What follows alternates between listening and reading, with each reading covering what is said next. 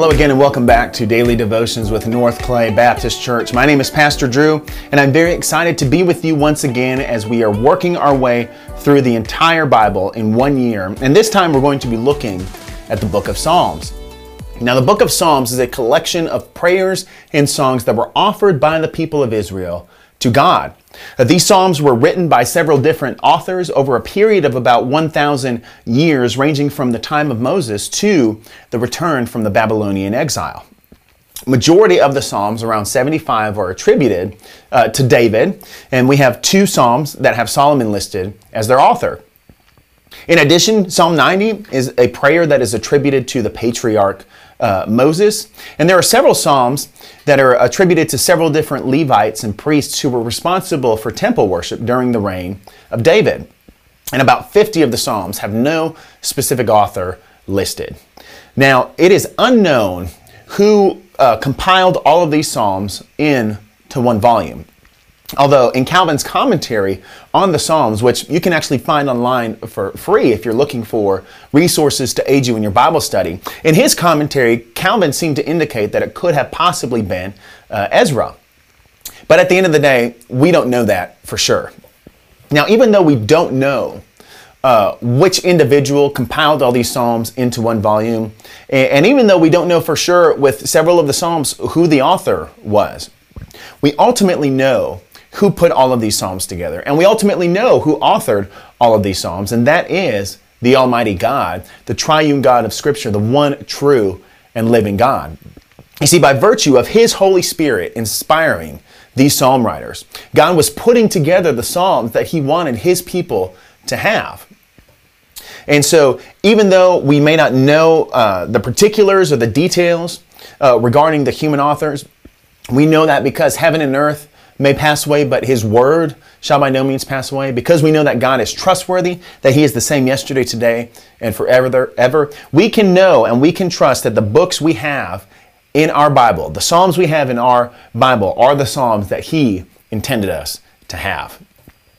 Now, as we work through the book of Psalms, we need to keep in mind our big picture question that we've been asking uh, throughout the entire uh, time in this study. And that is, what do these things tell me about who God is, and how do these things point me to the gospel of Jesus Christ. Now, throughout the book of Psalms, there are several, several prophetic utterances uh, pointing to uh, the person and work of Jesus Christ, both explicit uh, as well as implicit. Uh, for instance, in Psalm 16, David says that uh, Yahweh will not abandon my soul to Sheol, nor will he let his Holy One see corruption. When he wrote that, he was speaking of himself and was speaking of the deliverance and the preservation that Yahweh had afforded him.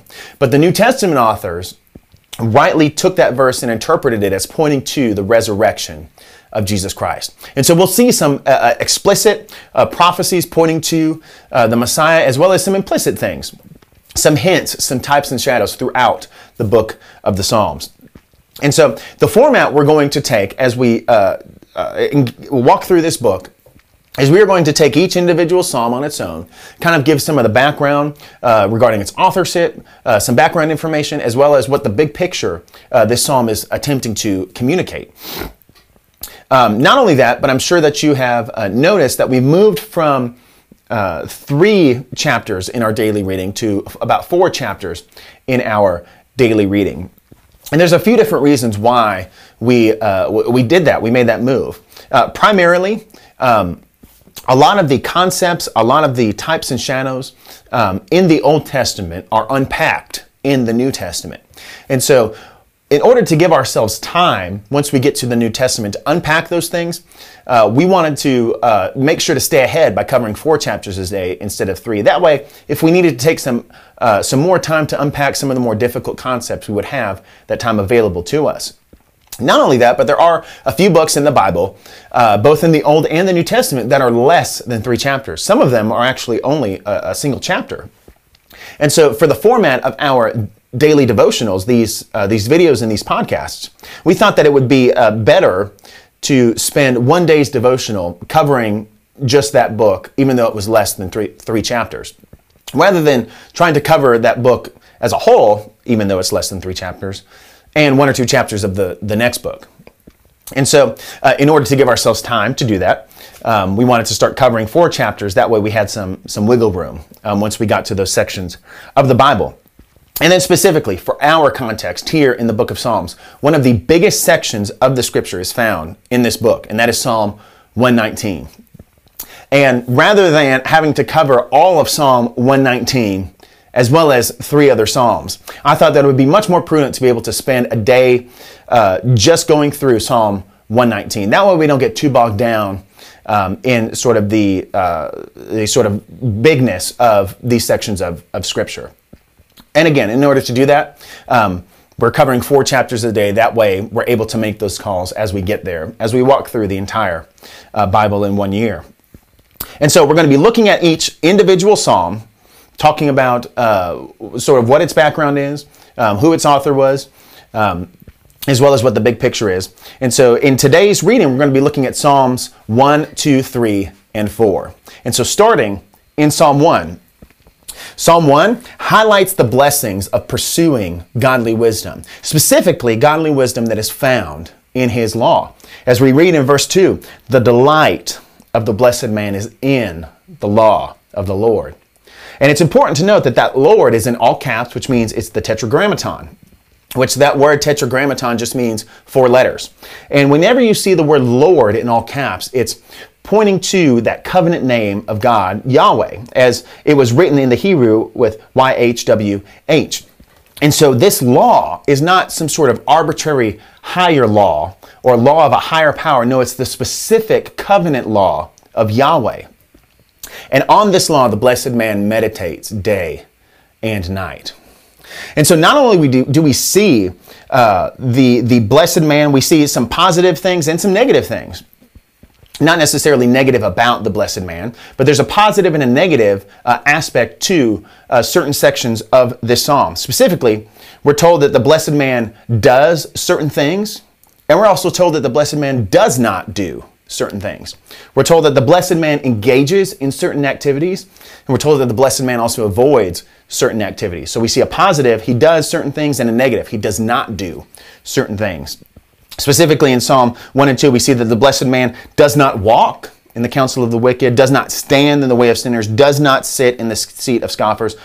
So we see the negative, what he does not do. But what does he do? The positive, we see that he delights in the law of the Lord. And so not only that, but we see the ultimate misery for those who would despise and reject the law of God. And moving from Psalm 1 to Psalm 2, Psalm 2 tells us of the Lord's attitude towards the schemes of men. Namely, in verse 4, it tells us that he sits in the heaven and he laughs at man's attempts to set himself against God. Not only that, but we receive a prophecy concerning the reign of the Messiah, Jesus Christ. And lastly, the psalm ends with an exhortation of the kings of the earth to submit themselves to the King of Kings, to serve him and take refuge in him, lest they be destroyed.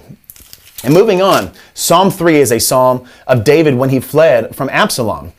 And this psalm highlights David's distress as his own household is conspiring against him.